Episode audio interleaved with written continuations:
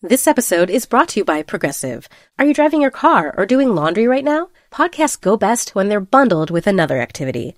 Like Progressive home and auto policies, they're best when they're bundled too. Having these two policies together makes insurance easier and could help you save. Customers who save by switching their home and car insurance to Progressive save nearly $800 on average. Quote a home and car bundle today at progressive.com. Progressive Casualty Insurance Company and Affiliates. National average 12-month savings of $793 by new customers surveyed who saved with Progressive between June 2021 and May 2022. Potential savings will vary. AI is making waves in every field it touches. President Biden is now on TikTok, and the election draws closer each day. With so much going on in the world, it is hard to keep up with it all, let me tell you. Hi, I'm Kai Rizdal, the co-host of Make Me Smart. It's a podcast from Marketplace. And every weekday, Kimberly Adams and I break down the latest in business and the economy with short daily episodes to make it easy for you to stay in the know. Listen to Make Me Smart wherever you get your podcasts.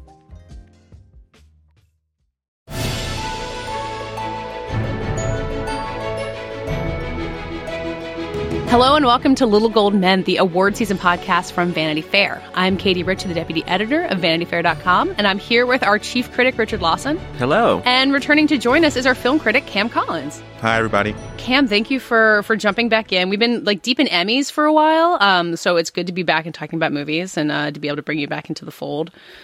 Even though we're not talking about movies that are actually out now, we're mostly going to talk about trailers. So thanks for joining us. It's like Cam. How actors talk about, my first love is theater. Our first love is movies. I mean, the fact that we're devoting half a show to trailers really says something about how we're just get us to September, please, and back to movies. We are going to talk about a movie at the back half of the show. We're going to talk about Mamma Mia, Here We Go Again. And then Richard's going to talk to Ole Parker, who's the director. First, we wanted to, as kind of promised last week, we wanted to catch up on this huge glut of trailers that's been dropping lately, all for prestige fall movies, all the kind of thing that gets the film people we follow on Twitter excited, I'm sure. So we're just going to run down a bunch of those, and we're going to start by hearing a little bit of the first one on the list, which is Mary Queen of Scots. I know your heart has more within it than the men who counsel you. You would do well to watch your words. I will not be scolded by my inferior. So this is the trailer that I think I saw the most explosion for on my Twitter feed. Did you guys get the same thrill out of watching this that I did? I mean, gay Twitter definitely got a thrill out of Margot Robbie with her wig off. I was going to say. And her fuzzy red hair. Already a meme. Already a meme. The Oscars are certainly no stranger to an actress stripping down and looking ugly, quote unquote. And it's interesting that this is Robbie's follow up to I, Tonya, another kind of daring, against type kind of role. It looks interesting. I thought it might be kind of just a snoozy biopic, but it's directed by this theater director, Josie Rourke. This is her first movie, but she's been big, I think, at the National Theatre and various other places in the UK.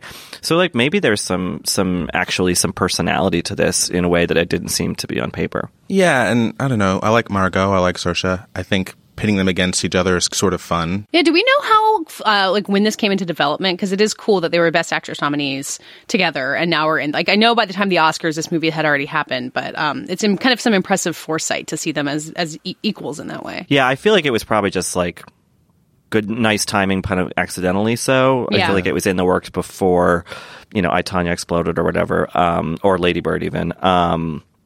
But yeah, no, it feels fortuitous timing. This seems ready-made to be a Toronto movie. But who knows? Maybe it'll be at Venice. It's hard to tell what level of prestige we're talking about. I sort of associate it unfairly with the Mary Shelley movie that was kind of at Toronto last year with Elle Fanning. That just kind of came and went and everyone forgot about. I think this is on a higher level than that. I mean, that does seem like the kind of delay that's strategic now that they are both Best Actress nominees. There is a level of hype for it that I think it earned after by waiting after those Oscars. And you don't want to crowd the field with too many bad wigs. Which is one thing I got from watching these trailers one after another, by the way. It's going to be a bad wig. Saoirse's wig ruled. Listen, having just seen Mamma Mia 2, there are some real rough wigs in that one. I think that's the thing. I think everyone wants that craft Oscar, hair and makeup. Make me look patchy. Make me look like I have no hair. The production on it was last summer. So, okay. So yes, it was. It's on its proper schedule. It's what they made before their 6-month press tour for their respective Oscar movies. Okay, well, it seems like a natural segue into another film that released a trailer recently, also about royals and queens and various courts. Let's listen to a little bit of The Favourite. Throw! You look like a badger. I've sent for some lobsters. I thought we could race them and then eat them. So this one's interesting because I actually do know a little bit vaguely about this movie's timeline, where you think, okay, so this is Yorgos Lanthimos, this Greek director who's had a lot of kind of independent festival success with The Lobster or The Killing of a Sacred Deer. Before that, Alps or Dogtooth, his really big breakout film in his native Greek. So you'd think, okay, so now he's in this movie with big, English language speaking stars. He didn't write the script. It's getting this big awards kind of presentation. Clearly, this is the work he got after The Lobster, after Killing a Sacred Deer. And actually, no, he was set up to do this before even The Lobster. Wow. But it kept getting delayed, and so then The Lobster kind of went, and then it was delayed again, and he said, well, I have this other weird little screenplay, The Killing of a Sacred Deer, like, let me do that. This is what someone who works for the Irish production company that produces a lot of his films told me. So it's interesting that this kind of seemingly more traditional project has actually been kind of gestating longer than his most recent kind of weird stuff. Although, when you see this trailer, like, don't you just get the feeling like, oh my God, Yorgos Lanthimos made like a court drama? Like, it just feels so weird. I mean, the trailer especially like really plays off of that. And it's exciting in that way because you feel like you've seen stories about this period of time a million times, but this seems really different. I mean, watching it in a series of period drama trailers, it really stands out as angular, cynical, dark.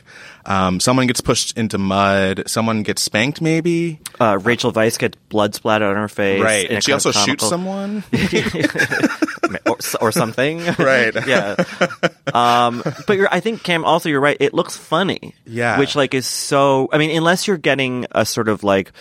Kenneth Branagh-y or a Jane Austen kind of thing. It's rare to see period pieces that like are playful, but this is also dark too. So yeah. I'm really curious. I'm actually kind of surprised that Helena Bonham Carter isn't in this. Right? Well, she wrote and DP'd it. So. Her co-star on The Crown season 3 is in it though. It was cool seeing Olivia Colman in this, and then seeing the promo photo for her in The Crown come out a few days later. It's like, good lord, different types of royalty. Olivia Colman was such a fun, sort of supporting part in The Lobster, sort of a standout as the lady who ran this insidious hotel for single people. So it's cool to see her get a big role. My question about the movie, I was reading the plot synopsis, is who is the actual lead of the movie? Mm-hmm. Maybe there isn't one, but I think, even though the trailer doesn't suggest it, I think it's Emma Stone. Because it's about her. She plays a maid who has fallen from aristocracy and is trying to claw her way back, and sees an opportunity when she arrives at Queen Anne's court. And Rachel Weisz's character is kind of running the country while Queen Anne is going crazy. And so Emma Stone's character sees an opening there and kind of like gets in with the queen. I think that's what the conflict is all about. I think it's interesting that Emma Stone is even in a Yorgos Lanthimos movie. Yeah. I think it's an interesting turn for her. I kind of wanted to see her be... I don't know. I'm interested in her doing something conniving. Mm-hmm. Maybe, I think like there are parts of her personality, her persona, that just haven't really gotten a big movie treatment yet, and I kind of want to see her do something like this. I'm excited. Yeah, especially because her last two movies, Battle of the Sexes and La La Land, which she obviously won an Oscar for, like, she was very much the sort of centered, moral, good, right, sort of hero. And Easy A as well. Easy A, yeah. In a way. I love that movie. I love that movie. That's a great movie. Her other Oscar play. Yeah. And even in Birdman, she's sort of this moral center, where she has this big monologue where she's kind of like telling him the truth in a mean way. Right. But yeah, so I think you're right that like to see her devious and not necessarily good could be fun. Yeah. The question is, I mean, Katie, does this movie seem Oscar-y to you, or more like highbrow, fun fall fare? I mean, I think it has to be. It's coming out from Fox Searchlight. It's coming out in November, right before Thanksgiving. It's in like all of the slots. Fox Searchlight, I think, has won 3 of the last 5 Best Picture Oscars, which is, sort of a meaningless stat, but I think definitely shows that they've got the strength to put it over. I mean, it could be like The Lobster, where it's something that we talk about for a while and then winds up getting kind of a minimal presence. But I think they're going to push it, and whether or not it actually is too weird for the Academy is something we won't know until we see it. It's hard to say also with this quote-unquote new Academy. I think the Academy seems ready for Lanthimos. I think that this project with this new voting body, new-ish voting body, with Emma Stone and Rachel... It's a period drama. You can explain this to someone probably much more easily than you could The Lobster. Right. Or Killing of a Sacred Deer. I think you lose people at the title of that one, let alone the content. But this seems like, I think there are enough signifiers of Oscarness with his personality that I think this should be – I mean, it'd be interesting if this did well. It'd be interesting to see if the Oscars sort of adapted themselves to – something adventurous like this. I'm imagining a lot of F cinema scores, just people who think they're going to see like Mary Queen of Scots. This is going to be the mother. Oh my God. Yeah, the mother of this. Where's Ryan Gosling? I mean, it's interesting looking at this crop of trailers that's been released so far. I mean, probably it has nothing to do with anything beyond just like when things were ready. But you have the next one we're going to talk about is Colette, but like, and then there's another one on the basis of sex. These are all. Lanthimos is maybe a little left of the center, but, these are all pretty traditional period fare with, lauded actresses in it. You wonder, in a way, if those trailers are coming out now to sort of set the groundwork for fear that more interesting, difficult stuff coming out later is going to get the bulk of the conversation. So, all right, we got to get these movies in the mix now. Is there anything in particular you're thinking of that's hiding? Well, I mean, I heard, sadly, that Barry Jenkins' movie is a little delayed, so I'm not sure if that's actually going to... But, I mean, that might just be... It's not going to be a Telluride. It could, But, something like that. I'm still holding out hope that Widows will be Oscar-y, even though I think it's a commercial play. But then there's, other weird stuff, and this is, not unconventional exactly, but I'm really curious to see what this weird Adam McKay, Dick Cheney movie called Backseat is. Is that going to be any good? But, anyway, I just feel like this... It's been a while since, traditional Oscar period fair has been the main attraction at the Oscars, so maybe they're trying to the studios are trying to bring that back. I don't know. Yeah, I mean it does increasingly seem like for Best Picture anyway, it there can only be one of this kind of movie. Like last year it was Darkest Hour, I guess. It seems like increasingly this is not the movie of the moment for the Oscars, and I think that's interesting. But I also think The Favourite seems too weird to be the Darkest Hour or the King's Speech of this year. Fully. Mary Queen of Scots, I don't know. I mean, Elizabeth did well at the Oscars, as I recall, or was at least nominated for stuff. Oh, yeah. This does feel like a sort of a younger sibling of that movie. Well, it's funny you mentioned Darkest Hour because in the Mary Queen of Scots trailer, one of the title cards says, from working title, the producers of Darkest Hour. As if people civilian moviegoers are like, oh, working title, what we got. That's it's from the studio that brought you Deadpool and Hidden Figures. Yeah. I'm trying to also think of the last time there was a period piece focused on women that did really well at the Oscars, on this level of period piece. Brooklyn is not really that long ago. It just feels like it's been a while since this kind of women in big gowns has been a big contender. So I think your theory might be right, Richard, that they have to get you pumped really in advance so it doesn't get overlooked. And they're both well-cut trailers, for what they are. So I'm intrigued by both. Much more by The Favourite, obviously, but And you have me wondering though, what was the last period drama focused on women that really did well at the Oscars? How far back are we trying to look? I would love to say Marie Antoinette, but the Oscars missed the boat there. I mean, The Artist, if you want to count that. I don't even True Grit. How's that? True Grit. Sure. One woman and a lot of men. My mind's going back to Little Women '94. I know there were some after that. Atonement. Right. Yeah. Sure. Yeah. I probably had to be looking at the Best Actress field where this happens, and we should say that pretty much everything we're going to talk about for the next couple trailers is all a bunch of Best Actress plays. Which I mean, Kate Blanchett got an Oscar nomination for the Elizabeth sequel, which is a very bad movie. But good for her for getting that. Hey. Kate Blanchett does what she wants. Okay, so let's talk about Colette then, another Best Actress play that's a period film, and let's hear a little bit of that one. Finally, we have a success, and then you imply that I'm not the true author of it. People love to talk. I understand the mentality here. You don't. I understand it well enough to write a book that's a toast to Paris. So, Richard, you saw Colette at Sundance, which I think is a weird place to see a period film like this. But this trailer makes it look good, and you said it's good. Yeah, it was one of the weirder things at Sundance I saw because it's so not weird. I don't know what it was doing at that festival, frankly. But maybe the thinking was it would have gotten swallowed up in Toronto with other things. Maybe they wanted just like kind of a longer like lead time in terms of buzz. But for whatever reason it worked. It's a really fun movie in that it is a pretty straightforward biopic of the author Colette and her husband, Willie, played by Dominic West, basically, took credit for her work. It's Big Eyes, basically set in France.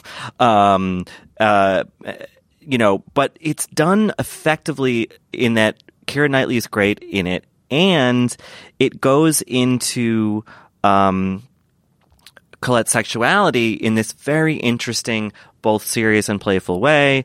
Keira Knightley sells it like she's, sort of effervescent in the way that she was when Pride and Prejudice, when she first kind of, got people's attention. So I don't know. I think it's a small movie, but I'm hoping that it's in the conversation. And look, Wash Westmoreland, who directed it, directed Julianne Moore to an Oscar for Still Alice, but 4 years ago. So he has history with this. That's interesting. I did not realize that connection. I don't remember much about I guess it left like hints of her sexuality or that part of it out of the trailer. Does that seems like something that I did not pick up on. There's a little bit in there where she's like, I'm more interested in the wife. And then she looks at a woman. It's like the Bohemian Rhapsody trailer, which I wasn't on our list to talk about, but maybe we should, where there's like one moment where he looks at a guy and like that's your gay moment.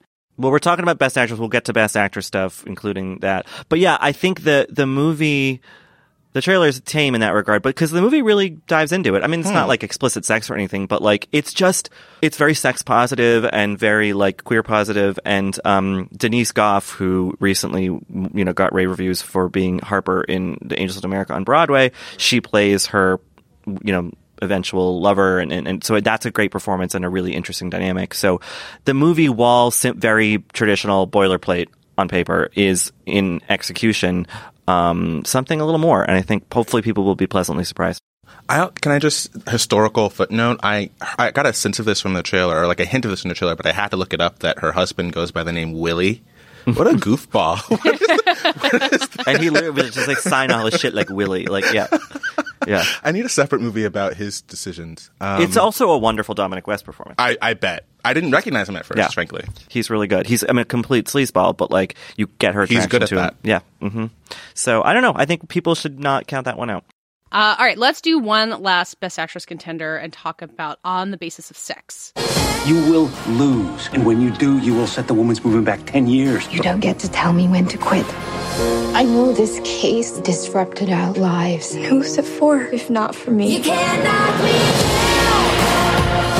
So this movie is coming out months after, or really as the Ruth Bader Ginsburg documentary is kind of tearing up the indie box office. It's been like this huge documentary hit of the summer, which I do think, I don't know if either of you guys have seen that documentary, but I do think it kind of hurts this movie because that documentary is so kind of detailed and thorough, and it's talking to Ruth Bader Ginsburg herself, and then you kind of see these movie actor versions of it. And I don't know, it made me concerned that we're going to have like actors I love in Felicity Jones and Armie Hammer kind of doing a watered down version of this real story that we've seen. I had the same exact thought that the documentary is only a few months ago, right? And frankly, people are still going to see it. And there's something about the non-larger than life, like specific story there, and also just the specific insights into her as a legal mind that definitely I'm not getting from the trailer, but of this new movie. But it's a trailer, so who knows? But I think that the documentary sets this movie up to feel. It just seemed vague, looking at it, and I also, it's hard to like watch the documentary and then come away thinking Armie Hammer should play her husband. Although I will say, in the I'm documentary, a fan of Armie Hammer. It's not about him. The documentary makes her husband such a great character that it did. Yes. It does seem like it, if it's done well, like it could be better than like what we think of as the traditional supporting wife role. Like he could do something with it because that guy is cool, but it's unclear how much of that's going to happen. And she is so, she really in the documentary and generally just doubles down on how important their marriage was to how she feels and thinks about the law and also just to her life. So I'm interested in that. I don't know, though, about this. I don't know. I really would love for this movie to be amazing. And I would also love to love Felicity Jones in something. And I think that actually from the trailer, I'm excited. So I have not seen the documentary. I've obviously heard Ginsburg talk now that she's in her 80s how, for those of you who've heard the younger Ginsburg, like, does Felicity Jones get there? I mean, is her accent, like, at all on point? Like, because it sounds odd to me, but I don't know. She's got kind of an odd voice. So. Right. It felt okay to me. I'm not great with accents, but she did kind of get it, like the Brooklyn accent that she had in her younger years. And she looks more like her than you might expect. After seeing the documentary, like in younger photos, Ruth Bader Ginsburg, it's a decent resemblance. That is really striking. But it feels right. It feels like right casting. And maybe that's also why Armie Hammer stuck out a little bit, because it didn't. Frankly, I just think it needed someone like less movie star looking. This is the eternal Armie Hammer problem, right? He's just too handsome for everything. He's too pretty to have such problems. You know, and you kind of want to, like, there's a part of me that wants to say, oh, like, what a shame that Mimi Leader, who had a scuttled film career in the 90s and then was one of the few women directing blockbuster movies and then went to TV and has done beautiful work on The Leftovers and various other shows, that her big triumphant return to cinema is this kind of paint-by-numbers biopic. Maybe it won't be. Again, like you said, Cam, it's just a trailer. But also, paint-by-numbers biopics still kind of do well and at the, you know, in the box office and the Oscars. Like, people still like them. I have never really liked the genre because they always just seem pretty, staid and boring. But, like, I don't know. Maybe there's something more, to this, or maybe it's just like a very good version of the paint-by-numbers biopic. In either case, like, again, Felicity's someone to keep her eye on. Friend of the podcast, Joe Reed, said something to be funny months ago. Kind of mean, but he was like, well, Felicity Jones will get nominated for the Ginsburg movie and then never again, right? That I disagree. It was so mean. Yeah. But I kind of was like, it was in response to, we were talking about Marsha Mason in the 70s, who, got 3 Oscar nominations within the course of, I don't know, a few years. And now, people barely know who she is. I mean, who don't really pay attention to things. She was like on The Middle for, several episodes. And I was like, so who now will be Marsha Mason in 40 years? Right. And she came up. That's why he said it. It wasn't unprovoked. No, that's definitely a game that's always worth playing, is because there's so many things like that.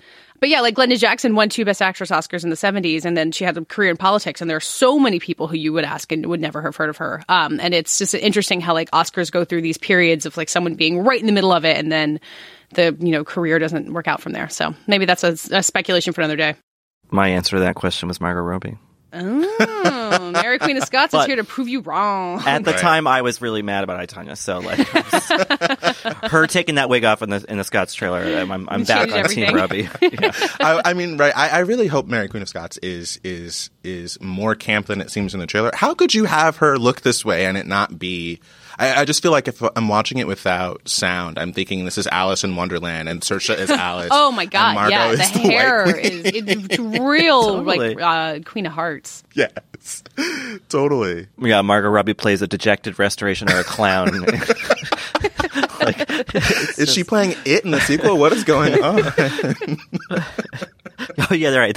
Yeah, exactly. Sorry, Bill Skarsgård. Right. You've been replaced. All right, let's take ourselves out of Best Actress and I guess move right on into Best Actor, because we've got 2 trailers from what someone on Twitter called Saoirse's Boys. With the first one, the most recent one that I think has come out since we record this is for Boy Erased, starring Lucas Hedges.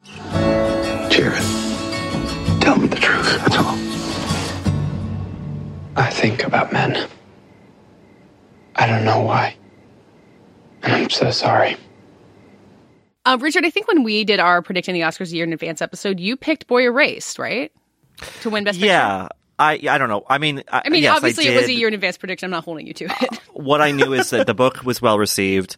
I've really liked Joel Edgerton's work as a director in the past, with the movie The Gift, which is a thriller. So this is not a thriller by any means. Nicole Kidman had just, was recently nominated for an Oscar for a sort of similar role, in Lion.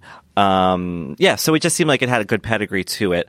The trailer to me makes the movie look a little more familiar, I guess, than I had hoped. Like, the tone felt just north in quality of and this is no knock on Lifetime movies, but like, a sort of TV movie about coming out and gay reparative therapy, which is the movie is based on this memoir about this kid whose minister father sent him to one of these hideous places that tries to pray the gay away, and then some. But the trailer is good. It is a good trailer. Like, Lucas Hedges is a wonderful actor.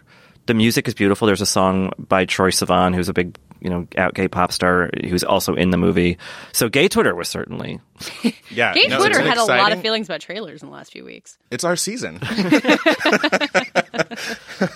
We're here till like March, so get ready. Yeah. I also liked Russell Crowe in the trailer. Like, it's jarring to me still that it's him and Nicole Kidman and Joel Edgerton, all very famous Australians in this movie set in Missouri or whatever.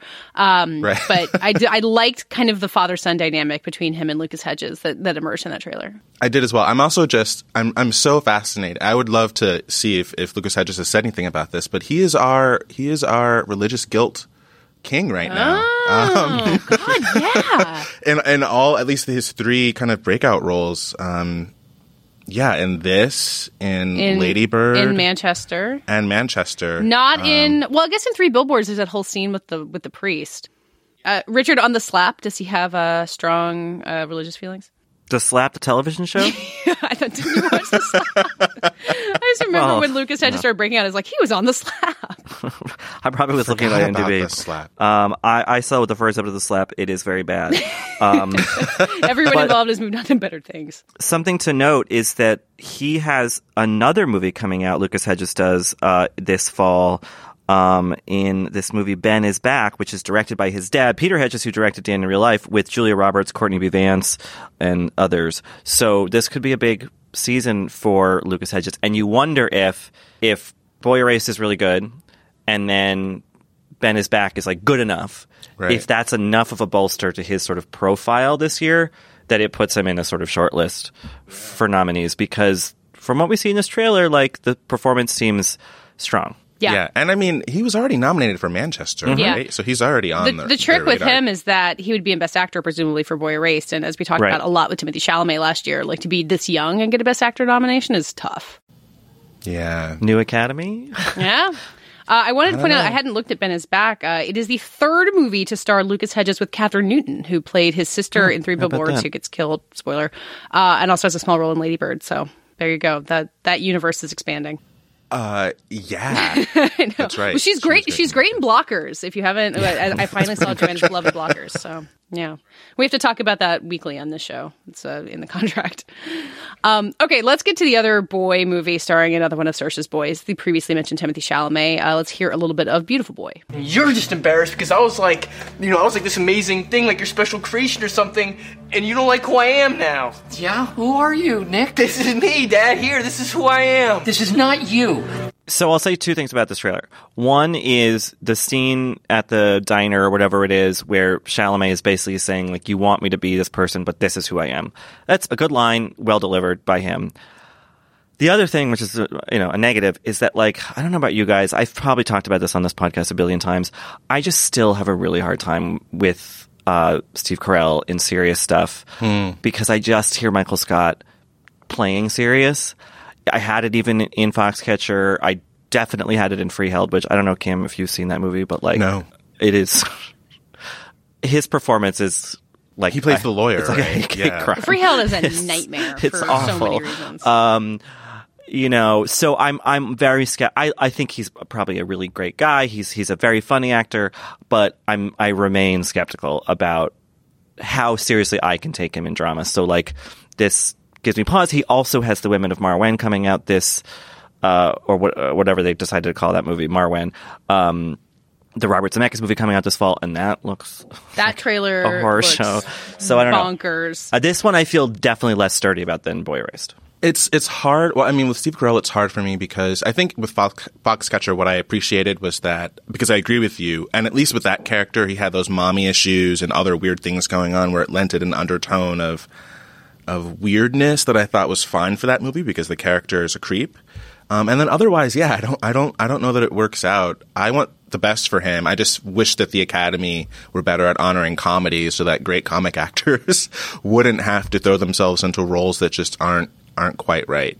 Not that this is an awards ploy, but I I think the thing that Beautiful Boy has going for it is he seems to be really restrained. Like, if anyone has the showy role in this, it's probably Chalamet, sure, who I think we've seen cry enough that he's really good at it.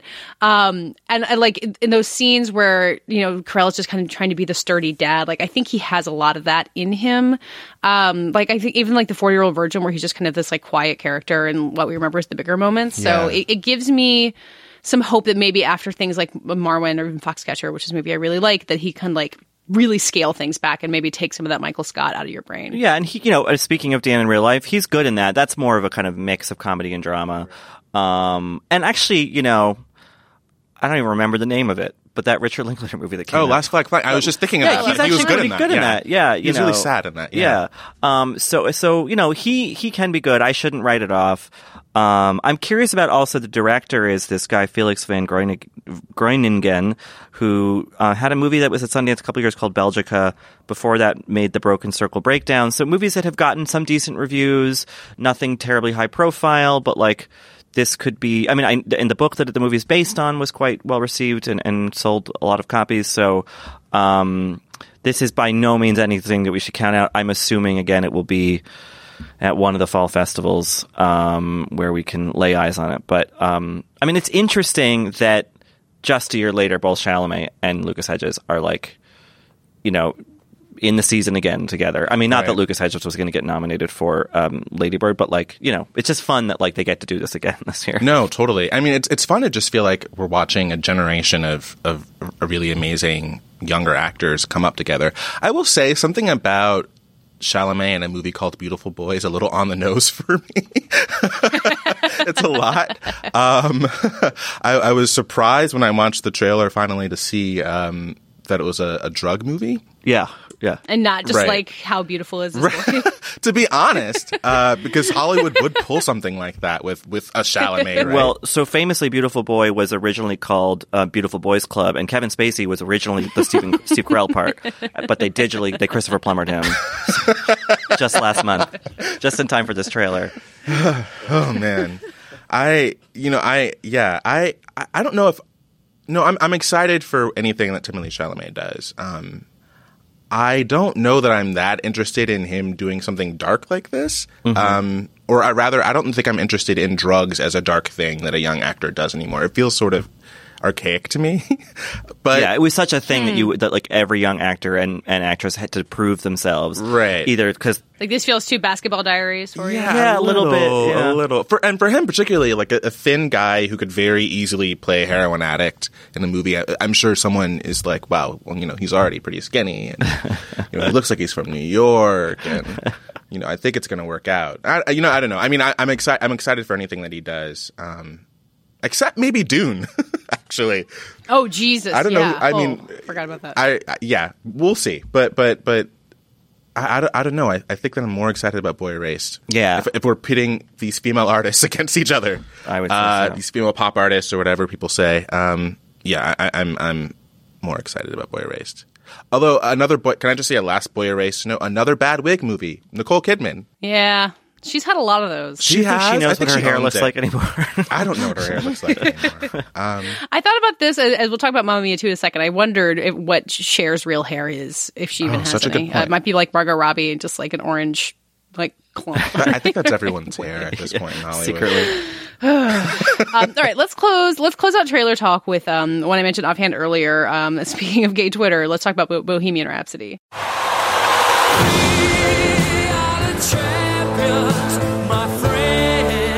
You need to slow down, friend. I just need a bit of time. What if I don't have time? I actually don't know what gay Twitter said about Bohemian Rhapsody or if anyone said anything because the amount of gayness in this trailer is almost non-existent. Can you guys give me a dispatch? There's like one, like he like glances at a man after someone says something about his private life. There's like a hand on a hand, and that's it. Yeah. That's it. But there had been some reports, I think, that they were excising it completely from his story for this movie. That would be insane. That would be so bad. Those reports were either wrong or they did their job, which was that like the filmmakers were like, ugh, like we got to do this. I mean, they did excise one gay aspect from this movie, which director was the firing of Brent Starr. Although he's still credited as the director, I think. Is he really? Oh, is he? I think like all those DGA rules mean that it's still his movie. But yeah, he got fired with not a ton left to go, but some amount of the movie left to go. Yeah, he's the only director credited on IMDb. Do we know how much was like reshot? I love the history of movies that have one person's name on them, but were really literally directed by somebody else because that person got fired. We may never know. I'm sure a lot of this is on deadline because that firing happened, I guess, in the spring sometime. But yeah, it's definitely an interesting, like, here is kind of the relic of someone's career that seems to be over for all intents and purposes. So yeah. I mean, what do we think about Rami Malek? I think it's good casting. It is. You know, and I think it's mostly him singing to a track. I don't think he's actually. I think it's Freddie Mercury's voice that we're going to be hearing in the movie. I think that's for the best. I think that's definitely for the best.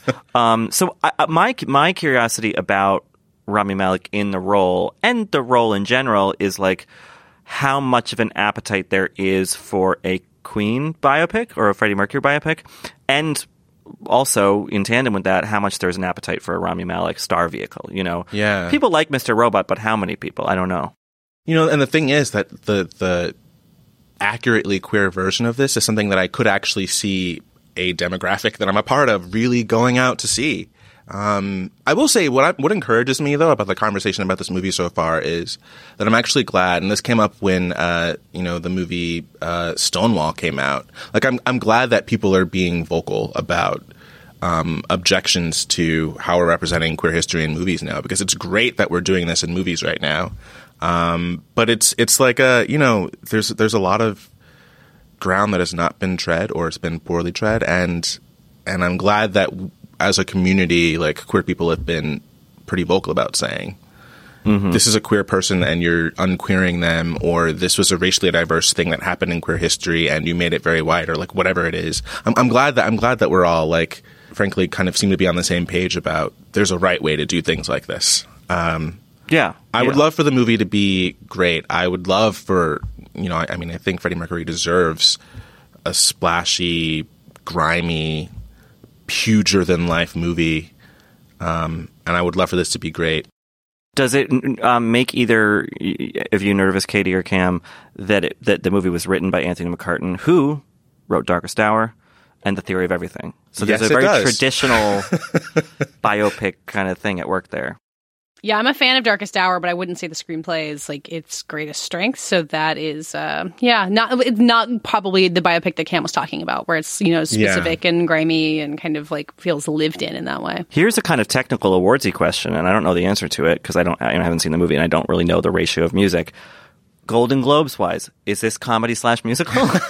Depends on if they put AIDS in there. I mean, yeah, open question of whether or not anyone says the word AIDS in this movie. Yeah, you know, and things like that. It's just, it's like so strange that that's even a question that we're asking of a movie where that's a clear plot point and a clear bit of historical context. The fact that we're even asking is no comfort. I will say that, I mean, you know, Darkest Hour, I like the screenplay, but that was all about jowls for me. and this movie doesn't have the jowls, so... It has teeth. It has the mustache. It has the mustache. It has the flailing. We'll see. I also just realized, looking at IMDb, that I think one of the band members is played by Joseph Mazzello, who is the kid from Jurassic Park, who popped up again in The Social Network. That's just child actor made good. And is in a movie called The Cure, which is about AIDS. Oh, hey. So he knows what's up. When he was a kid. Wow. We'll see if Bohemian Rhapsody can get there. Yeah. Oh, Mike Myers is in the movie. Tom Ian Hollander Gillen shows up in the trailer. Love that guy. Yeah. Mike Myers is in the movie. Yeah. You know, was the last time that he was in any sort of queer production 54? I think it might have been. Remember when he got an Oscar push for that, or people wanted him to have an Oscar push for that? It was like Mike Myers, you know, coming to the dark side of Oscar drama, and then that just didn't happen. Is he still starring in his Gong Show on television? Like, is that still happening? The fact that you're, I mean, I have no idea. IMDb does not list it as canceled. If you have to ask, I don't know. I don't know. I would love. I mean, I'm. I would consider myself to be a fan. Okay, you said the last gay thing was 54. IMDb says that in 2004 he appeared briefly as Austin Powers in a segment called "Boys" in Britney Spears' Greatest Hits: My Prerogative. Oh, so Yeah. Good for him. I don't know what that is, but, you know. But it sounds very gay. Yeah. Sounds pretty gay. Yeah, I think that counts. He actually doesn't need to do anything. He just has a lot of Shrek dollars.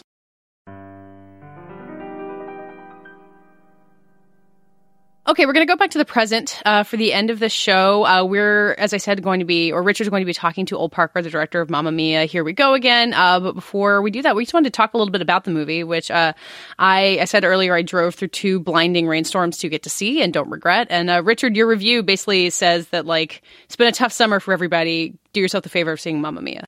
Yeah, it's funny that you weathered the elements and sort of it was worth it in the end, because there were no elements that I was really fighting my way through other than like heat, but I was in a really bad mood when I was on my way to the screening, was like pushing through humid Times Square, got to the theater, and it wasn't Universal running the screening, and it was some other company, and it was a total shit show, and there was this long line, and they didn't know where to seat me, and they had to move me from my seat, and the theater didn't have air conditioning, and started 15 minutes late, and I was like, oh my god, this movie is making me hate it before it's even started. And it started, and I was kind of annoyed, and then a little less annoyed, and then a little less, and basically by the end I was just like a weepy, like, you know, happy mess. So it's a powerful experience. Was it, for me, like, I had a fine experience, but when the Waterloo number in the Parisian restaurant, which there's a 360 video version of it on YouTube that you can preview, that started, and I just, like, felt the joy rise up in my heart, and I was like, oh god, I'm so sold on this. I mean, that particular number is so deeply silly, and, like, you watch the actor, I forget his name, who's playing opposite Amanda Seyfried, he's playing young... he's opposite Lily James. Lily James, excuse me. Yeah, he's playing young Colin Firth, and you're like, wow, this is a brave actor, because it's like pretty goofy, but you know, that's the kind of peak of its, you know, oh my god, this could be really dumb, and then the rest of it, I feel like they just kind of get it right. Ol Parker, who wrote and directed it, like figured out a tone that's different from the first movie. It's a little more melancholy. It's a little less crazy and freewheeling. But it works, and I feel like it's like 89 on Rotten Tomatoes right now. Not that I really buy into that rubric, but I'm in the mood for a good crowd movie, and this seems like a good, like, people applauding after like musical numbers. Yeah, I think if you pick the right theater, you'll definitely get that. I will say though that if there's no air conditioning when I go see it, I'm walking out. I'm not, like, that is, for summer movies, that is literally one of the perks, like sitting for 2 hours in air conditioning and eating popcorn and being entertained. Especially because the movie takes place on this Greek isle where, like, it's always just temperate enough that, like, you could wear jeans and you could, like, have a caftan that's kind of heavy, but you won't be too hot. Like, the clothing, I think, as in the first one, is really admirable. Lots of good resort wear. And then they all have disco costumes at the end, which, once again, like, Dominic Cooper is wearing this, like tank top glitter disco outfit that, like, when I saw him in the first one, I was like, he's never gonna have a career after this, like, no one can recover from this, and he did fine, and he looks great in it. So yeah, somehow the movie gets away with making everyone look like an idiot, you know. It doesn't, like, tarnish them. You just kind of like, it's so fun that they were game for this, you know. Yeah, and they know that it's silly, and, like, you watch, you know, Stellan Skarsgård or who, you know, Colin Firth, like, Or Pierce Brosnan even, like, do their sort of, like, middle-aged man flailing dance, and you're just like, it's endearing, you know? Yeah. I think my favorite scene in the movie is when they do a Dancing Queen number, which I was definitely in the first one, too, but it's, like, all these people on a boat, and you've got Stellan Skarsgård and Colin Firth, like, hanging off they're doing, like, the Titanic pose, and then, like, Colin Firth is, like, dancing, hanging off of the mast. Like, it is really weird, but he's just game for it. And it's like... And it's a flotilla of boats. It's the little boats of Dunkirk. I mean, it's like a whole fleet headed toward this island, and they're all dancing to Dancing Queen with Colin Firth, like, you know, leading the charge. It's pretty wild, but you know, I laughed, I cried. Is there enough Cher? It was gonna be my next question. Yeah. I actually think there's just the right amount of Cher. I think a little more Cher would have been too much Cher, because, like, her whole thing in it is just that it's a joke that she's there, right? And so you don't want to make that. They make the joke twice, and I think if they'd made it a third time, it would have not landed the right way.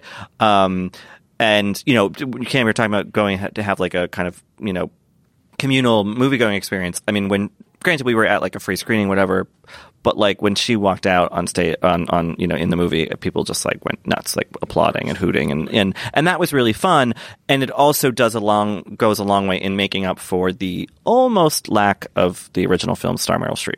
Yeah, well, I guess that's kind of a spoiler, but she's part of it to some extent. But it is weird how the movie is played coy about that. It does feel like slightly misleading the way that like she's in all the ads. But yeah, Cher definitely doesn't. And I forget like how few movies she makes. Like she hasn't been in a movie since Burlesque. And she's such a good actress. Yeah, she's really good. I watched Moonstruck for the first time a couple months ago, and my God, she, like that's so a great movie. She's so good in it. And then like having her show up, even though she's in her like, you know, wearing this crazy wig and these crazy outfits. Like, you see some of that, like, earthy actress quality to her, even in something as crazy as Mamma Mia 2. Now, Katie, so one thing that people have been joking about this movie is that, you know, Cher was also great in Silkwood, which she co-starred with Meryl Streep in. And Cher is, in fact, only 3 years older than Meryl Streep, and yet is playing her mother in Mamma Mia, Here We Go Again, which is one of several weird lapses in time logic in this movie. Did that bother you? Did it take you out of it at all? Or are you just like, who cares? The only time I thought of it was when I think Amanda Seyfried said something to Cher where it's like, it's 25 too late for you to be a grandma. And I was like, okay, so she's 25 in this. How old was she in the last one? So she wasn't 15 in the last one. So it hasn't been 10 years since the first Mamma Mia movie. But that movie probably took place in 1999 because she's shown graduating college in 1979. Like that kind of stuff. But I don't know. Like it just seemed like I think Cher and Meryl Streep know it's funny that she's playing Meryl Streep's mom and kind of ran with it. It does seem like part of the appeal is that like time doesn't exist on this Greek island. Is there even the hint of a cell phone? I guess there are like a couple times early in the movie. Yeah. She's on like, and like Dominic Cooper's in like modern New York when he calls her. Right. But I had missed the 5 year thing. Okay, so that makes it a little more sense because I was trying to do this math and I was like, how old is anyone in this? Like none of this makes sense. I've never looked up to see if like Pierce Brosnan and Meryl Streep are like remotely close in age, but it feels like a magical place where you are kind of like beautiful and blonde forever. Yeah. And speaking of beautiful and blonde, Lily James is great in it as the young Meryl Streep. She's so great. It reminded me of her because like I really didn't like her in Baby Driver, but that wasn't really her fault. It wasn't a great role for her. Yeah, and it was just not a good fit. But like I don't know how you felt about it, Cam, but like I loved her in Cinderella. I thought she was just this like bright, effervescent kind of burst of energy and it's almost ludicrous the way that she is that in this movie because she's like on this Greek isle just basically a living ray of sunshine, which is kind of like a corny thing to say, but it's true. Yeah, and she's got a great tan. Just to talk about Darkest Hour again, I really liked her in Darkest Hour. It was like a very Keira Knightley role, and I thought she was great in it, but this is kind of a leveling up in sunshineness. If they do a third Mamma Mia, I hope it's like not young people again, but just like bringing in like other actresses, like Kristen Scott Thomas, bring in Emma Thompson, like because like when you finally see like Christine Baranski and Julie Walters get in on a musical number, it's like, oh, thank God, I've been waiting for this the whole time. There's much less of them this time, which is a shame. Katie, you've just wandered into a perfect idea. So Ole Parker wrote the first Best Exotic Marigold Hotel, and directed the second one. He wrote and directed this. The movie is about Amanda Seyfried's character opening a hotel this island. So it's just old people showing up to this island, and then they start singing songs. Yeah. I'm into it. It's baked right in. I'm into it. Well, Richard, maybe you can ask Ole Parker about that in your interview, which we're about to listen to. I'm Bobby Finger. And I'm Lindsay Weber. Do you ever see a new face or name on your news feeds and say, who the heck is that? Our podcast, Who Weekly, is everything you need to know about the celebrities you don't. Think of us as your cheat code to People magazine, your glossary for Hollywood, a shortcut to understanding pop culture at large. For the past 8 years, Who Weekly has been telling listeners everything they need to know about the celebrities they don't. The New Yorker says we spelunk deep into the demimonde with convivial delight. That's a direct quote. Mostly, we're going to explain to you Irish star Barry Keoghan's sudden rise to fame and relationship with a not-so-under-the-radar pop princess named Sabrina. The fake wedding Real Housewives star Cynthia Bailey had to promote a limo rental company. And why all the Gen Zers you know are talking about a guy named Benson Boone. Each episode goes deep into the biggest celebrity stories of the moment. And if you're still confused, we even have a weekly call-in episode where we answer the most burning Wholebrity queries. Who Weekly airs twice weekly with brand new episodes on Tuesdays and Fridays. Listen and follow Who Weekly, an Odyssey podcast, available now for free on the Odyssey app and wherever you get your podcasts. Apple Card is the perfect cashback rewards credit card. You earn up to 3% daily cash on every purchase every day. That's 3% on your favorite products at Apple, 2% on all other Apple Card with Apple Pay purchases, and 1% on anything you buy with your titanium Apple Card or virtual card number. Visit apple.co/card calculator to see how much you can earn. Apple Card issued by Goldman Sachs Bank USA, Salt Lake City branch. Subject to credit approval. Terms apply. Well, I'm on the line now with Ole Parker, the writer and director of Mamma Mia, Here We Go Again. Ole, thanks for being here. Total pleasure. So I was saying to my co-host earlier that the circumstances surrounding the screening of Mamma Mia that I went to were not great. There was some technical air conditioning issues and just a very hot, humid day in New York, and I was feeling kind of grumpy. And it was impossible to feel grumpy after maybe 5 minutes of this movie. So thank you for that. I really appreciate that. That's a relief. Yeah, we like to challenge ourselves. I'm so sorry about whatever circumstances you went through. But yeah, if we helped you through it, then that's great. No, it was great. I mean, it's such a something I wrote about in my review and probably have been writing about in other reviews since, you know, America started on its wayward path about a year and a half ago, is that it's such a nice experience to see a movie like this. It's not only fun, has singing and dancing, but it's really in touch with its emotional, sentimental side, but not in a cloying way. How do you kind of calibrate that when you're writing a film and then directing it? Like, you want it to be silly, but not too silly. You want it to be sweet, but not sappy. How conscious of that balance do you have to be?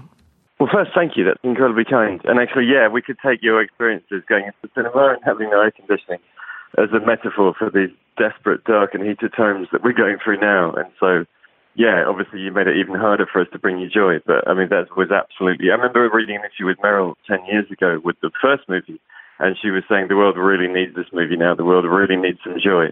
And tragically, that's only become far more true. And Meryl and I were actually on the blue carpet the other night at the premiere, almost unable to do interviews because we were discussing Trump in Helsinki. And so if we can lighten people's load at all, then that's amazing and a privilege. In terms of, sorry, that was a long preamble to your question.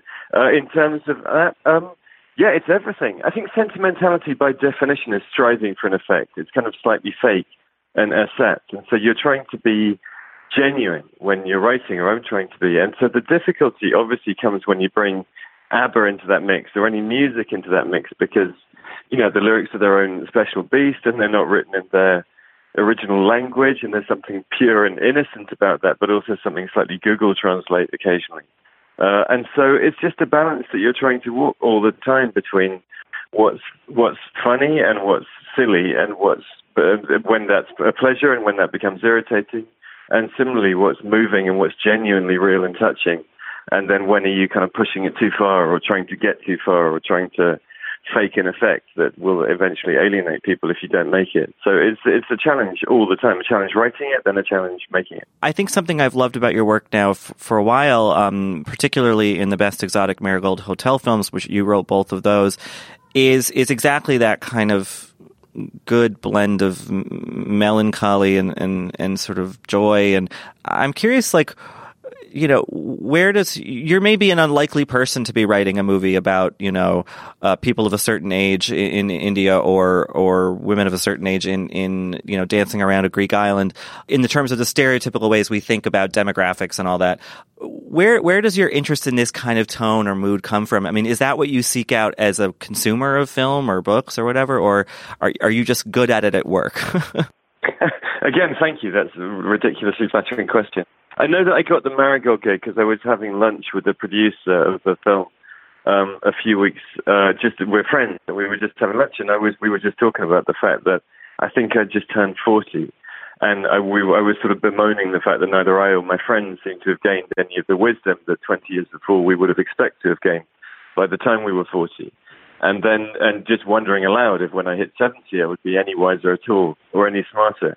And then he called up a couple of months later and said, remember that conversation? It was just friends chatting.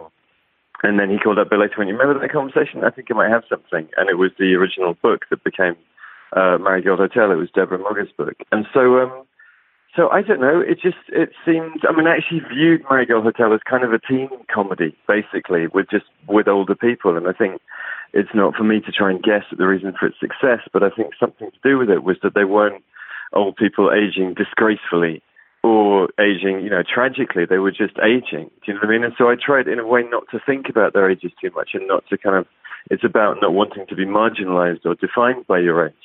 They were just people, if that makes any sense and doesn't sound glib. So, and with this, I don't know. I mean, it is obviously, it was very funny to me. It was very funny to get the old cast back and to make jokes about how they're all looking, although they're all still preposterously attractive, as you can tell on screen.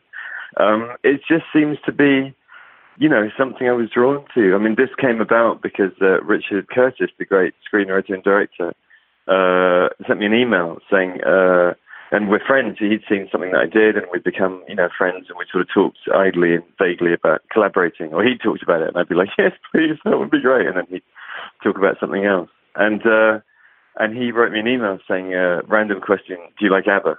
And I wrote back going, who doesn't, or something. And I think I thought he might invite me to dinner with Benny and Bjorn because, you know, he knows everybody. And that's how he rolls. And then he wrote again going, how do you feel about writing the sequel? So it's just sort of pure luck is how I got to be sitting talking to you now, Richard. So when you were tasked with writing a musical like this, you know, obviously the songs are written, so it's not like you're collaborating with composer or lyricist, but you do have to figure out, all right, what songs do we want to use?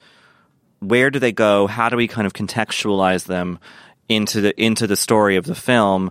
Could you talk a little bit about that process? Like, was it just you in a room deciding when things should be? Was it more collaborative in terms of working with ABBA or, you know, producers? I'm just curious how that all works. Yeah, I was enormously surprised, but it was actually, I went to Stockholm when I got the gig. I met Judy Kramer. Richard introduced me to Judy Kramer, the producer who produced the original stage musical and produced the original film with Gary Getsman from Playtime. And I knew Gary already because my wife's an actress and had worked with him. So that was, he produced Jonathan Demme's films and my wife was in a couple of those. So that, you know, that was all nice and good. And so I got offered the gig writing it. And I went to Stockholm to meet Benny and Bjorn. And I thought they were going to give me a list of 10 or 15 songs that they most liked and wanted me to kind of find, you know, crowbar some plot around those songs. And it was the complete opposite. They were like, look, you obviously know our back catalogue, which I did. I grew up, you know, on the school run. My mum used to play ABBA all the time, so it wasn't like they were necessarily my band of choice as a, you know, teenager. But I mean, certainly I was steeped, as we all are. My subconscious had all the tunes and most of the lyrics. And so they were just like, knock yourselves out, do what you want. I mean, really feel very free. And our only stipulation is that the songs should be part of the story as much as possible rather than just bring it to a screeching halt for a performance. And so then I went away and started trying to, you know, just put together what I wanted. Obviously, I thought we should use a couple from the film, from the first film, because, you know, you can't do a thing without Dancing Queen, and it's the greatest song ever. And obviously, Mamma Mia, you know, is the eponymous song, so that should be there somewhere. But otherwise, I wasn't really nervous about using lesser-known songs, because if you go and see any musical any night, or The Greatest Showman, or La La Land, or whatever, you don't worry that you haven't heard the tunes before. Do you know what I mean? So it wasn't a sense of using ABBA's B-sides. It was just songs that I really liked. And so I tried my best. There's a couple of times where it's obviously just a massive crowbar. I mean, and you try and make that into a joke. Andy Garcia's character is invented so that Cher can sing a song to him. And so that was all working backwards from that moment where she identifies him by name and starts to sing. Whereas other times you're writing it. I remember I'd written up to the point where Lily James had her heart broken by Jeremy Irvine, who plays the young Pierce Brosnan, and I was thinking, okay, what now? And then you look at the lyrics, you know, I had the songs up on the wall, and there's, you know, the first line of Mamma Mia is, I've been cheated by you. So it's like, oh, cool, we can do that then. So sometimes you're writing towards a song, sometimes the song dictates, sometimes you find the song as you get there, you know, but I was totally free, which was lovely. What you said about, you know, using the somewhat lesser known ABBA songs to the casual, you know, ABBA fan, sure, is absolutely true, because, you know, some of the songs I wasn't very familiar with, and I was like, oh, this just blends in seamlessly with the story, and so you can kind of experience it a bit more organically than, you know, Money, Money, Money or whatever, that, you know, songs we've heard a billion times. Yeah, I totally agree. I think it's actually a positive, because, you know, like, okay, here's this one, I'll just stop and listen to it and sing along. And actually, the lesser-known ones, the other thing I could do, which hadn't happened in the first movie, is that I asked Bjorn right at the beginning, you know, notionally how he'd feel about rewriting some lyrics. And obviously, if it's Dancing Queen, you're not going to do that because people want to sing along and they've been singing along for all their lives. And so there's no point in messing with the lyrics. You just have to try and make those work dramatically.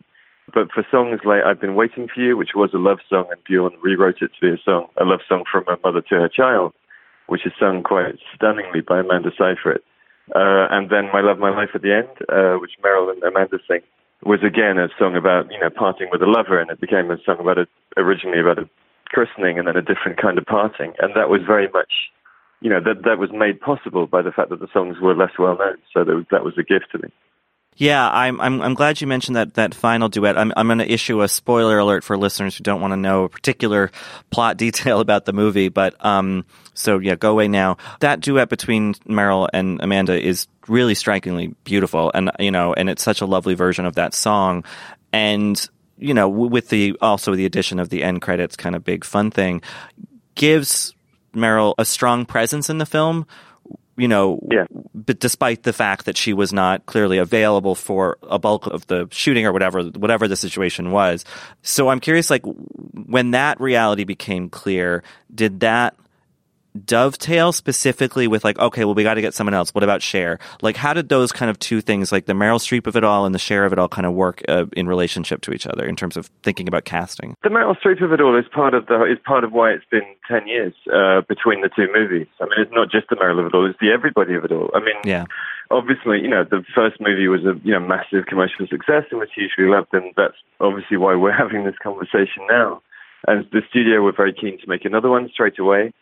And I think, you know, all the cast were very keen to as well. They'd had a remarkable time, to which I can attest, having, you know, seen the bond between them all that still exists now, and which I was lucky enough to take advantage of for the second movie. And so everyone was keen, and Benny and Bjorn were keen. They were just all so keen.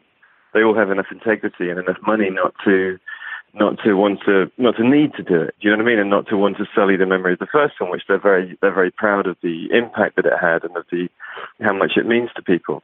And so it was just about waiting till they found the right story, really, and everyone was, you know, keen but skeptical, and that was the point where I came in. It was just trying to find, you know, they just hadn't found one, and they wanted a story that was, you know, emotional and impactful and meaningful.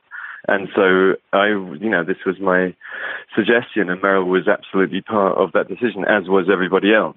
Mm-hmm. And I think, you know, because I'm cheap and they were desperate, they were like, okay, why don't you have a go writing it and see if that works. And then, you know, and then it seemed to work for everybody. And there was, you have that nervous moment where you send it. So we had a rule that if any of the main eight said no, then it just wouldn't happen, because they're all fabulous and they're all so tight, and it would just seem wrong to recast any one of those. But then all eight, you know, Meryl included, were, you know, delighted and signed up. So it just seemed to work. So it really was. It was a sort of collective thing of just what's the best story to tell. You know, not every song needs an encore, not every film needs a sequel. And if you can't find a reason for one to exist except for money, then you shouldn't be doing it. In terms of Cher, I mean, that was connected to it, I guess. It wasn't a sense that we need to fill that gap specifically, but I just, you know, there's an American sports saying, if you're not playing offense, you're playing defense. Like, you've got to try and come back stronger. You don't come back level. And obviously, if you don't have Meryl so much, then you're not level. And so I always wanted something, you know, explosive to happen at the end of the movie. I also really like the song Fernando. It's my mum's favourite ABBA song. I really wanted that in there, and it needed someone with pipes that could really kill it. And so I wrote the part nakedly for her. I practically called the character Cher in the script. And when I handed it, I mean, I just got the gig as a writer, I mean, not as director. So when I handed it in, assuming that it would be, you know, somebody far more elevated than me, you know, struggling to shoot a dance sequence on 14 boats, I was like, that Cher, whoever does this, by the way, that Cher's part. And I just refused to contemplate anybody else. And she made us wait, obviously, because she's Cher, and she's on Cher time, as she should be. And the studio were like, you really need to start thinking about... and I was like, no, she'll say yes, because she has to. And then she did, and it's glorious. Yeah, it's so much fun, and like I said earlier, you know, it approaches that line of, like, too silly, but you rein it in. It just, you know, because she's giving a real performance. It's not just, like, you know, a campy cameo. It was fun to see her again. What was it like... Thank you. Thank you. Again. You know, when she shows up on set, like, I mean, what was the energy there? Like, because she's such an icon in so many different ways. Well, it mirrors what happens in the film. I mean, she's next level. It was a completely extraordinary thing. And I mean, I was tremendously excited when she said yes. Like I said, I wrote it for her. And telling the cast it was going to be her, everyone was, you know, giddy. It was just, it was all great and exciting. And then, obviously, you go through the process of trying to set it all up and make it all work for her. And to be honest, we weren't sure she was going to get on the plane. And it was an even happier moment when the plane actually landed in London, because you always think it might divert. She might just go, you know what, I'm not going to do it, and head off to Hawaii instead. And so, and then she arrives on set the day before, and there's like a phalanx of managers and stuff around her. And she's Cher, and everyone gets hushed and quiet. And then you meet her, and she's really warm, really funny, just a brilliant person, like genuinely. I mean, I would happily tell you if not, because if anyone has the right to be a diva, then it's her, and that would have been fine and funny. Actually, she's just great, but that doesn't, she can't dispel, and I don't think wants to, the effect that she has on other people, which is, I mean, the day she sang Fernando, her first day, everyone came in that wasn't working that day, all the cast, and they all brought their husbands and wives and children and dogs, and there was a full set. And when she finished the song, there was this storm of applause. Oh, it was sensational. And on the last day, her last day, they were all queuing for photos. And so there was, you know, there's James Bond, and there's Mr. Darcy, and there's Dame Julie Walters just forming a line, queuing for photos with Cher, who obviously, you know, takes a photo and is incredibly kind and lovely. But she's just on a different level to the rest of us. That's great. I mean, that's such a what a neat experience. It was extraordinary, yeah. Another, you know, sort of force of nature in the movie, though a lesser-known one for now, I see big things for her, is Jessica Keenan-Wynn, who plays the younger version of Christine Baranski, who's also great, of Christine Baranski's character, Tonya. And it is uncanny how much they look alike, sound alike, kind of have the same energy. How did you find her, and what was that? I mean, for I guess for all the younger people, because, you know, for the listeners who don't know, maybe half-ish of the movie is for flashback to Donna, played by Lily James, when she's younger and meeting these three guys when they're younger. So how did that casting process work, specifically with Jessica, but just in general? Was it hard to find kind of the right match for each actor? Well, first off, that's brilliant. I'm so glad that you picked her out, because I think she's absolutely spectacular. I think it's a wonderful performance, so she'll be thrilled. She's also a lovely person, so she'll be thrilled when I tell her what you just said. Yeah, she was actually the hardest to find, because Christine is very particular. I mean, obviously, Lily playing Meryl was a big search, and that took a long time, and we saw some brilliant people. And Lily was away. She was doing publicity for Baby Driver, which kept doing better than people thought, so they kept extending her publicity tour. And again, we had to kind of cast it, and musicals need a lot of rehearsal, so time was running out. And I was going, we just have to wait. She's sensational. She's going to come back and rock it, I promise. And then finally she came in, and, you know, I also just wanted to check she was as nice as everybody said, because it was incredibly important to me that we all try and have a lovely time. So I thought if I cast people that I really liked, then, you know, life would go better and be easier, and hopefully some of that would be reflected on screen, but also just we'd all have a ball making it. And so Lily pretty much had it on a handshake, because I knew she was a rock star, and then she came in and was just lovely. But Jess was a search. I mean, we just couldn't find anyone. Christine, you know, has a particular physical look and particular vocal mannerisms, and people were coming in and doing impressions of her, which was exactly not what I wanted. I asked all the cast to kind of study their legacy. We call them the legacy cast, not the older cast. So I asked the younger cast to study their legacy counterparts and see what they could take from it, but then chuck it away. Like, it shouldn't dominate their performance. So their performance should feel real, not that you're watching an impression, which made it very difficult, because Christine is so striking and so remarkable in so many beautiful ways. And then really late, a tape came from New York with Jess on, and I watched it with tremendous relief. Like, oh, there she is. And I flew to New York that night, I think, and met her the next day, again, just to check that she was a good person. And again, she had it on a handshake. She's great. But she'll be so thrilled. That's brilliant. Yeah, it's just kind of wild. I was like, is that, like, are they doing one of those weird, like, digital effects where they just kind of made, you know, an actor look a little younger for, like, a scene or two? It's really uncanny. So it's fun. That's brilliant. No, we're not, is the answer to that. That's brilliant. You thought that. So you have this complicated script written, this complicated casting process complete. you're on set. You're not a stranger to directing films, but this is a different kind of project for you. You know, like you mentioned, you have a flotilla of boats, you know, with a musical number on them to shoot, if, for example. What for you was like the most fun thing about, I mean, beyond working with the cast and all that, or what was the most challenging? What kind of sticks out to you about the actual sort of technical production process? I think just the enormity. I mean, I directed two very small, very low budget movies, one of which was entirely serious and that nobody in the world saw. And so genuinely I wrote this thinking, and as I was writing it, I was thinking, God, this feels like fun. And I kind of wish, you know, that it, you know, I hope whoever it is wants to, you know, work with me and that I get to hang out with them and work on set with them, because this feels like a fun thing to do. And I kind of vaguely have ideas. But I was still genuinely shocked, I think, 2 or 3 months in. I'm guessing Rob Marshall had already said no, and Jason Moore and all those other brilliant guys. Because I said, look, surely we'd need a director at this point. And Judy, God bless her, went, we thought you might like to. And so that was a great shock. Just trying to figure out the logistics. I mean, in different ways, each song has its own requirements. One of us was a kind of, which Amanda Seyfried and Dominic Cooper sing, was its own kind of slightly mathematical equation. How can we have two people in different rooms, in different continents, seem as though they're singing the same song and sing to each other? And so that becomes a challenge. Dancing Queen is a giant logistical challenge. Waterloo was a 4-day mad shoot, destroying a French restaurant, but that's a kind of tonal challenge in a sense, like what's funny and what's just stupid. Do you know what I mean? What's just silly? Exactly what you were talking about before, Richard. And so you know, different songs, different issues, and also just overcoming my own sense of complete inadequacy, trying to persuade myself to get out of bed when I'm going to go and direct a scene with Meryl Streep and Cher and Andy Garcia and, you know, James Bond, Pierce Brosnan, Colin Firth, you know, Dame Julie Walters, all of those things. It's just like, but then actually, you know, one of the reasons they're at the top of their game is that they're all brilliant, and another is that they're incredibly kind and they know what they're doing. And so if you don't, they'll just help you out. So, I mean, speaking of something like the Waterloo segment or, you know, or the Mamma Mia part, like, or rather Dancing Queen part, you know, these are long technical shoots. They require a lot of detail and precision, and yet the end product has to seem buoyant, kind of organic, you know, spontaneous.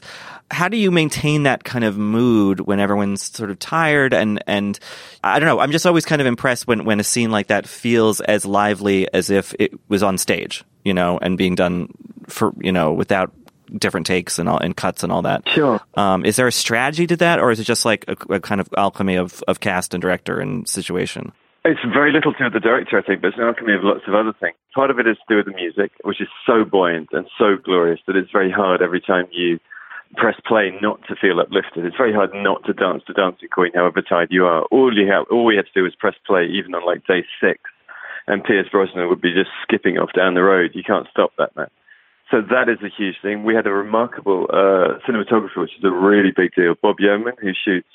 He shoots like big budget comedies like Spy and Ghostbusters, but he also shoots Wes Anderson films. Like, he's a real genuine artist. And so the day he signed up, that was a huge day for me and for the movie. And we had a lovely choreographer, Anthony Van Last, who's really, one, good, and two, gives the cast steps that they can know and get, or doesn't give them in the case of Pierce Brosnan, just lets them roam free. And also the dancers are remarkable. If you've ever seen or worked with professional dancers, it's not like ballet. These are twirlies, they're called, like musical theatre dancers. They never flag, they never stop, and they never mark it. They're always all in, always. Well, every rehearsal, they give everything, and they're endlessly joyous. We were all stunned and surprised by that, and grateful, because you just feed off their energy.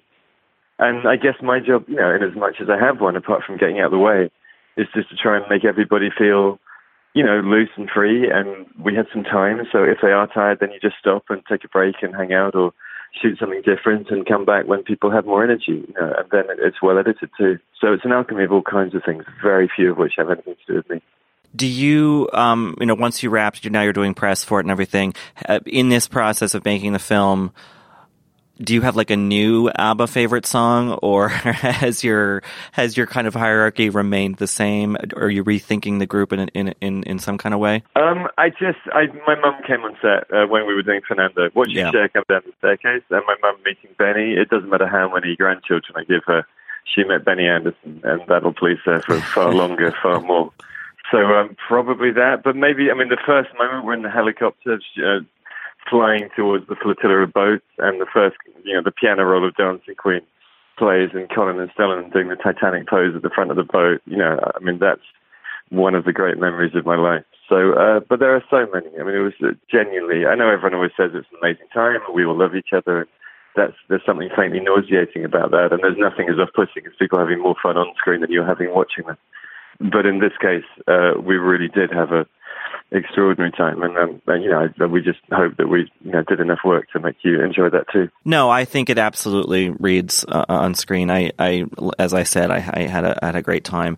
Now, is there a world where there's a third, do you think? I don't know. Apparently, I mean, I don't read them, with all respect. I don't, to you, I don't read reviews, especially not of things that I've done. It doesn't really help me. But apparently they're really good, which is really nice. I think most of them are a kind of bemused surrender, like, oh, I guess, how can you resist? But that's fine.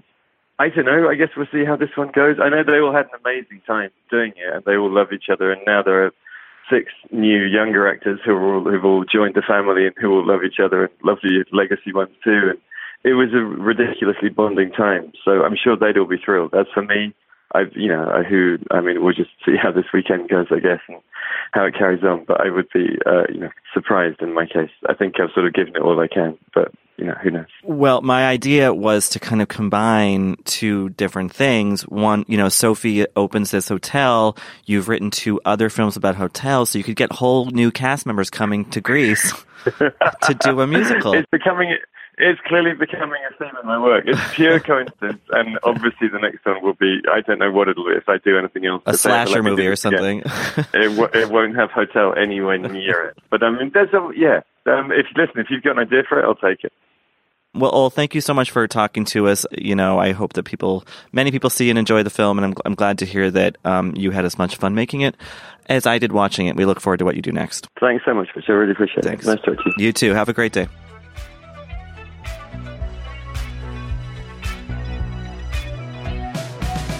That does it for this week's Little Gold Men. Thank you, as always, for listening. Thanks, Cam, for joining us again. This was fun. You can find all of us at VanityFair.com. There is a lot of Mamma Mia content to come, so please keep an eye out for all of that. You can find us all on Twitter at Little Gold Men, and on our own, I'm at Katie Rich, Richard, Rye Laws, and Cam. Melville-matic. This episode was edited and produced by Danielle Roth. And this week's award for the best explanation of why our erstwhile co-host Mike Hogan has been missing for a few weeks goes to Katie Rich. He actually doesn't need to do anything. He just has a lot of Shrek dollars. I'm Alex Schwartz. I'm Nomi Fry. I'm Vincent Cunningham, and this is Critics at Large, a New Yorker podcast for the culturally curious. Each week, we're going to talk about a big idea that's showing up across the cultural landscape, and we'll trace it through all the mediums we love. Books, movies, television, music, art. And I always want to talk about celebrity gossip, too. Of course. What are you guys excited to cover in the next few months? There's a new translation of the Iliad that's coming out, Emily Wilson. Oh. Really excited to see whether I can read the Iliad again, whether I'm that literate. I mean, the jury is out. I can't wait to hear Adam Driver go again in an Italian accent in Michael Mann's Ferrari. He can't stop. I mean, and bless him. I can't wait. Molto bene. Molto bene. We hope you'll join us for new episodes each Thursday. Follow Critics at Large today, wherever you get podcasts. You really don't want to miss this. Don't miss this. Don't miss it. See you soon.